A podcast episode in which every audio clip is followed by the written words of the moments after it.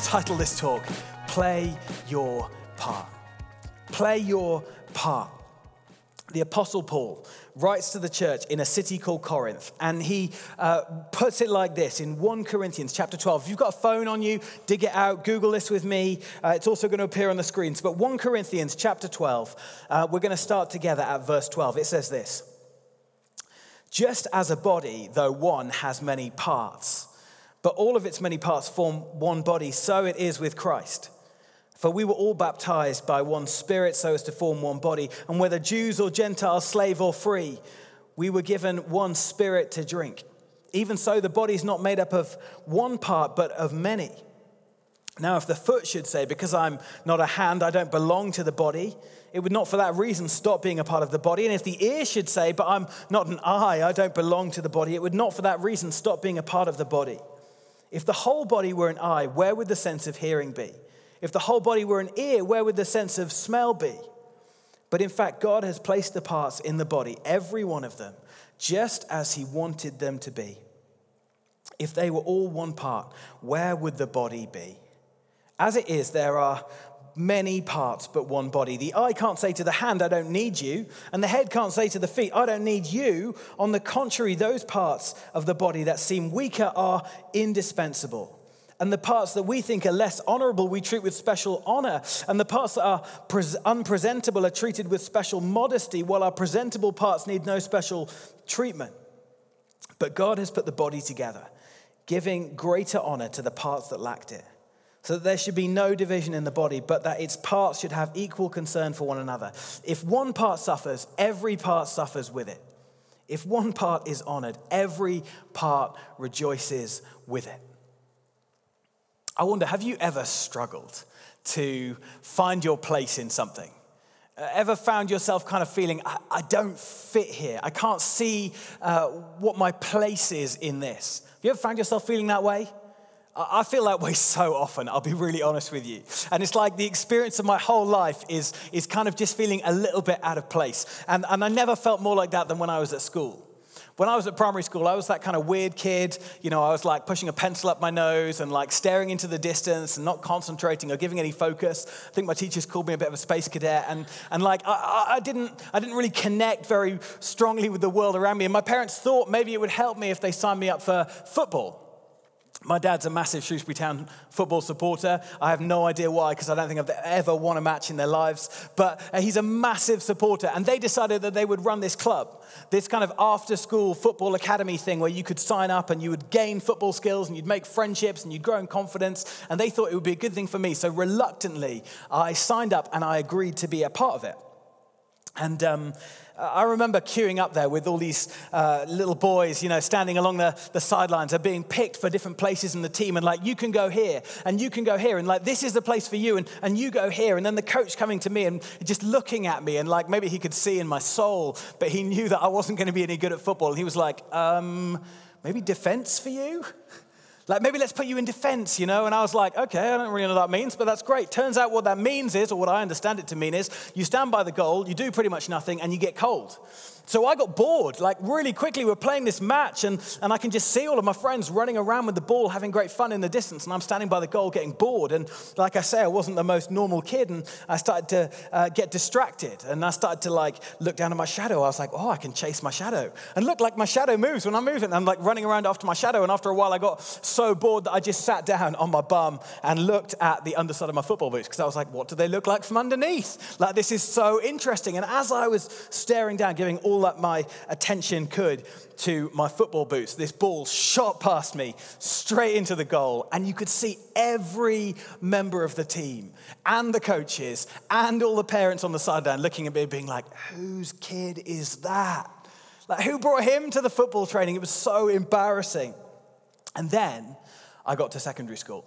And secondary school was great because uh, we had a PE teacher who introduced me to a new sport that I'd never played before. And this sport is a beautiful combination of throwing and catching a ball combined with ruthless, uh, uncontrolled physical violence. It's called rugby. Anyone play rugby? So good to watch. I went to see uh, Chiefs women play the other day, and it was brutal. It's so great to watch. And the PE teacher kind of looked at me as he was putting the team together and he picked me for the role of a prop. And I was like, well, I don't know what that means, but I'm going to find out. Turns out it's the best role on the team. I wasn't that fast. I couldn't catch the ball. I couldn't really throw the ball, but I can tackle kids like there's no tomorrow.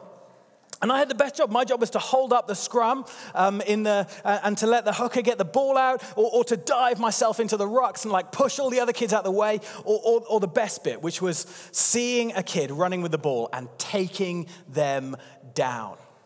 And you could see like the small, the weedy kid, you know, the kid who's playing rugby for the first time and he gets past the ball and he sees me running at him and he's like, I better pass this thing because I'm about to know what's going to happen. I'm going to take him down. it was so great. Like the best sport I've ever played. School rugby is so violent and I loved it. And it's like, I found my place. It's like I'd found the, the role that fitted me. It's like I'd found the thing that I could contribute to the team. Like I'd grown a little bit faster and a little bit, uh, well, I'd not grown faster, I'd grown slower, but I'd grown taller than everyone else and I'd got a little bit wider. And suddenly I had a place. I had a thing that I could contribute. I had a thing that I could give. And where I'm going with this is this there's so much joy, there's so much life, there's so much fulfillment and purpose to be found when we play our part, the, the part that's uniquely made out for us. That's what Paul says in this passage to the Corinthians. That's what he says it means to be the church, to be a part of something bigger than ourselves, a diverse group of people with one thing in common this pursuit of Jesus, and then to play our part in that body to change the world around us. I love what the, the author and the leader, Craig Groeschel, says. He says, We don't just go to church, we are the church. We are spiritual contributors, not spiritual consumers. The church does not exist for us. We are the church, and we exist for the world. It's another way of putting it, written by William Temple, an early Archbishop of Canterbury. He said this The church is the only society on earth that exists for the benefit of its non members. Isn't that great? That's what we belong to. That's what we're part of. That's what this body is about. And let's be honest, that's a pretty countercultural idea to exist and be part of something that's not for your own benefit, but is for the benefit of others, that has a, a purpose greater than its own. And we live in this culture that is risk averse and commitment free and wants to stand on the sidelines and observe rather than throw ourselves in. But I don't think that's what God called us to be or to do. He called us to sell out, not check out. He, called us to be participants and not observers. He called us to be uh, contributors and not consumers, because that's how we play our part in seeing this vision become a reality. Of all the ways that God could have chosen to interact with the world. Of all the ways that God could do the things that I mentioned at the start, transform society, like lift up the poor and the lowly, change the nature of the church, turn around broken families, of all the ways that God could choose to do that, He could just sweep in, but He doesn't. He chooses to use us. He chooses to use ordinary people like us. That's what excites me most about this thing. He chooses humans and, and he takes our small steps of faith and he uses them.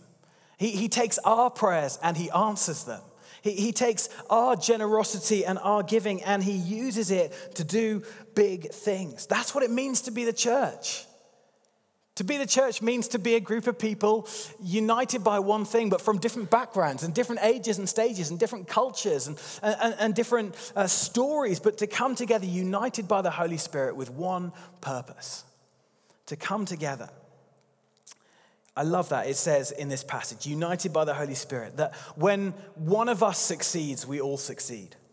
When one of us suffers, we all suffer. In verse 13, it puts it like this For we've all been baptized by one spirit so as to form one body, whether Jews or Gentiles. That was the racial differentiation at the time. Slave or free, that was the cultural differentiation at the time. And we were all given one spirit to drink. Even so, the body's not made up of one part, but of many. We are united by the Holy Spirit. It's being filled with the Holy Spirit that glues us together and makes us more than the sum of our parts. You might be here today and, and you're struggling in some way. You're suffering in some way. Well, let me tell you, if you're part of this body, then we suffer with you.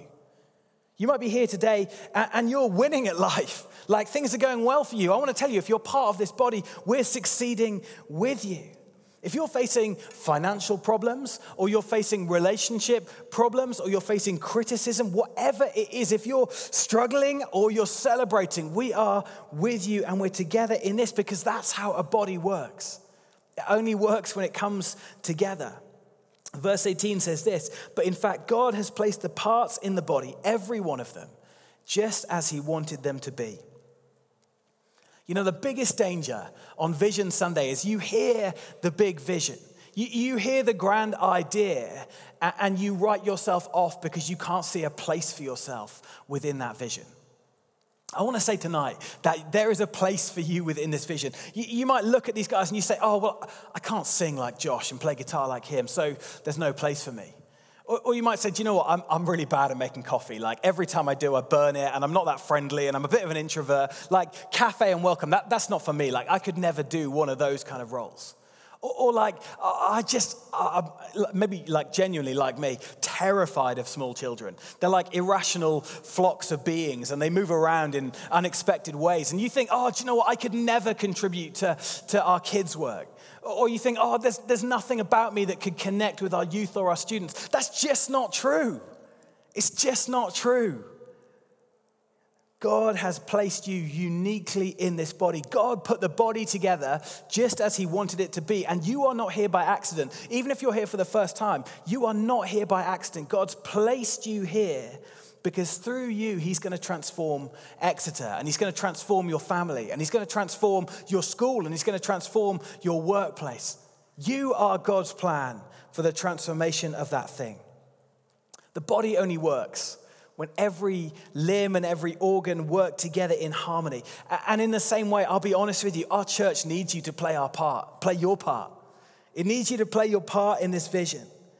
You know, there's always space if you're a visitor here and, and you just want to like come in and see what it's about and, and you're just trying church for the first time. There's always a place for you. There's always a seat for you at the table. The door's always open for you to come in. But if this is your family, if this is the church that you call yourself a part of, I want to encourage you to go from being a, an observer to being a contributor.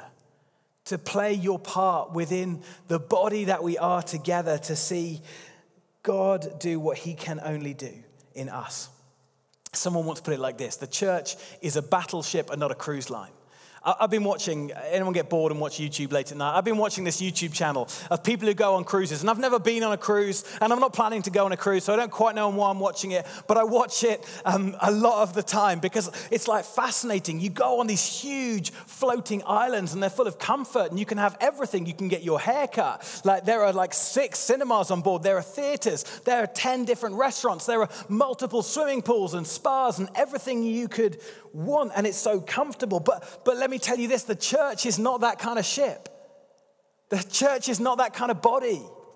The church has a purpose and it has a mission and it has a calling.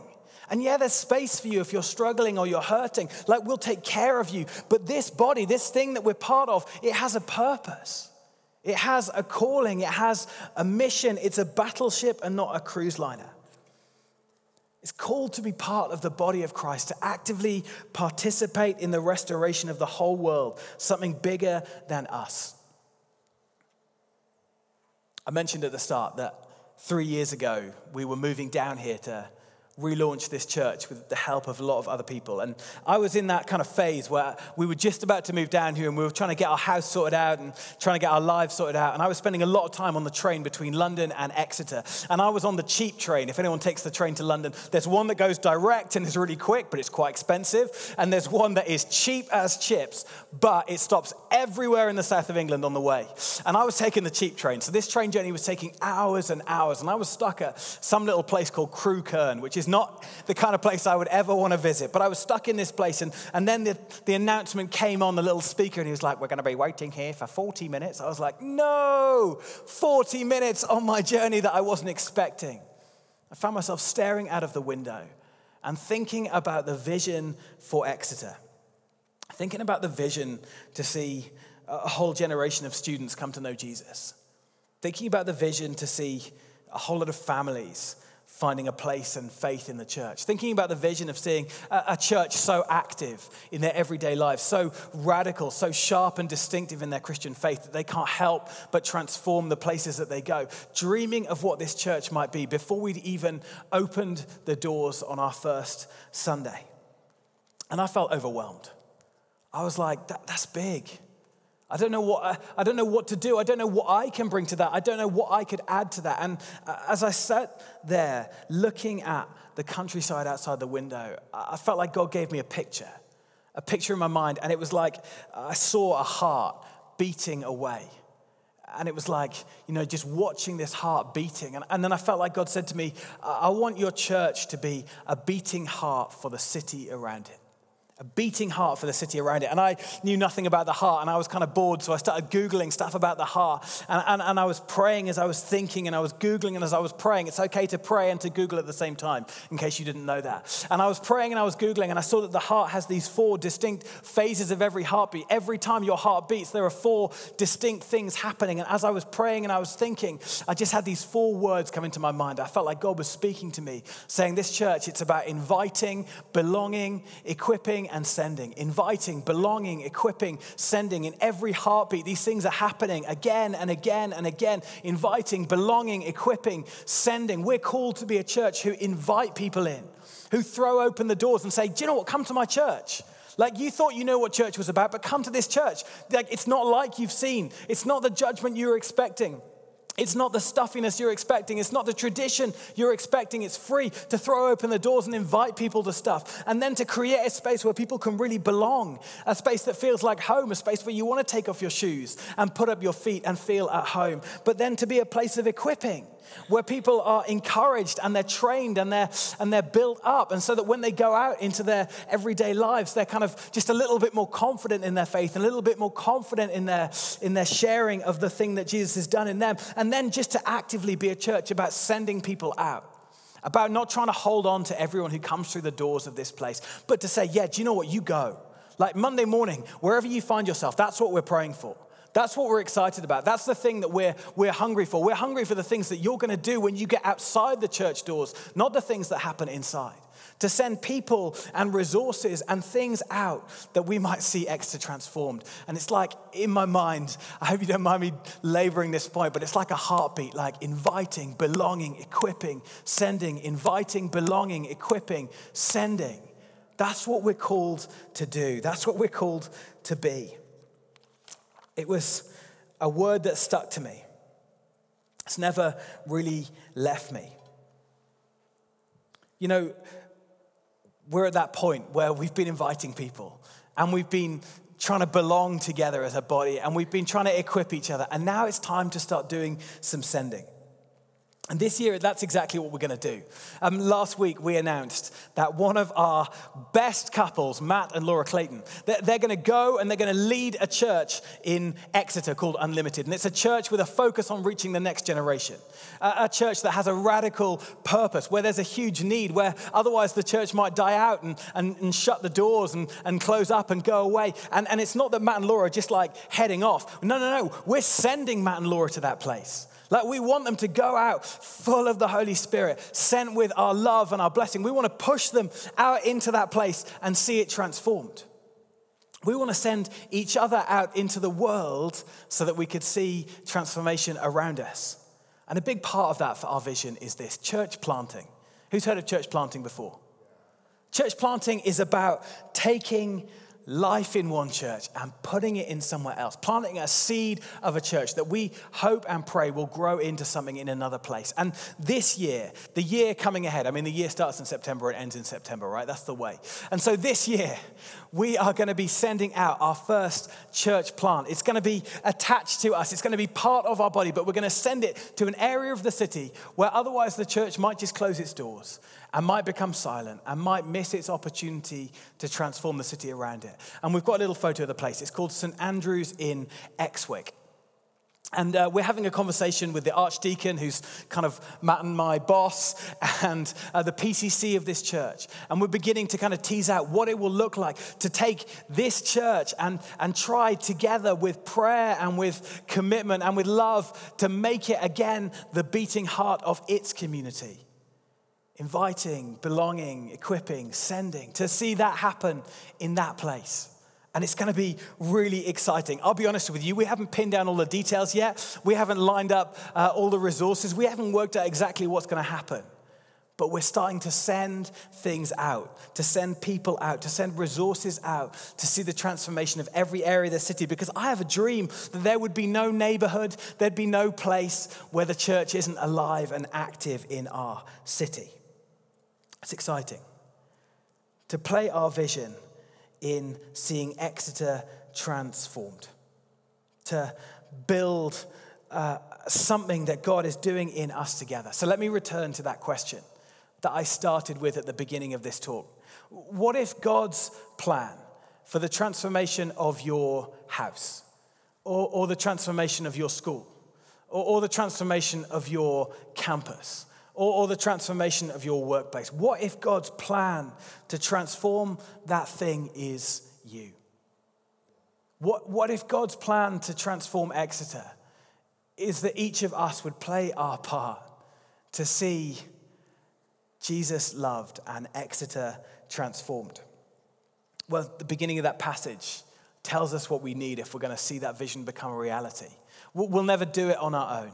We'll never do it with good ideas and, uh, and, and resolve and commitment and, you know, effort. We'll do it because the Holy Spirit fills us up and sends us out. And that's what I want to pray for tonight. Would you stand with me?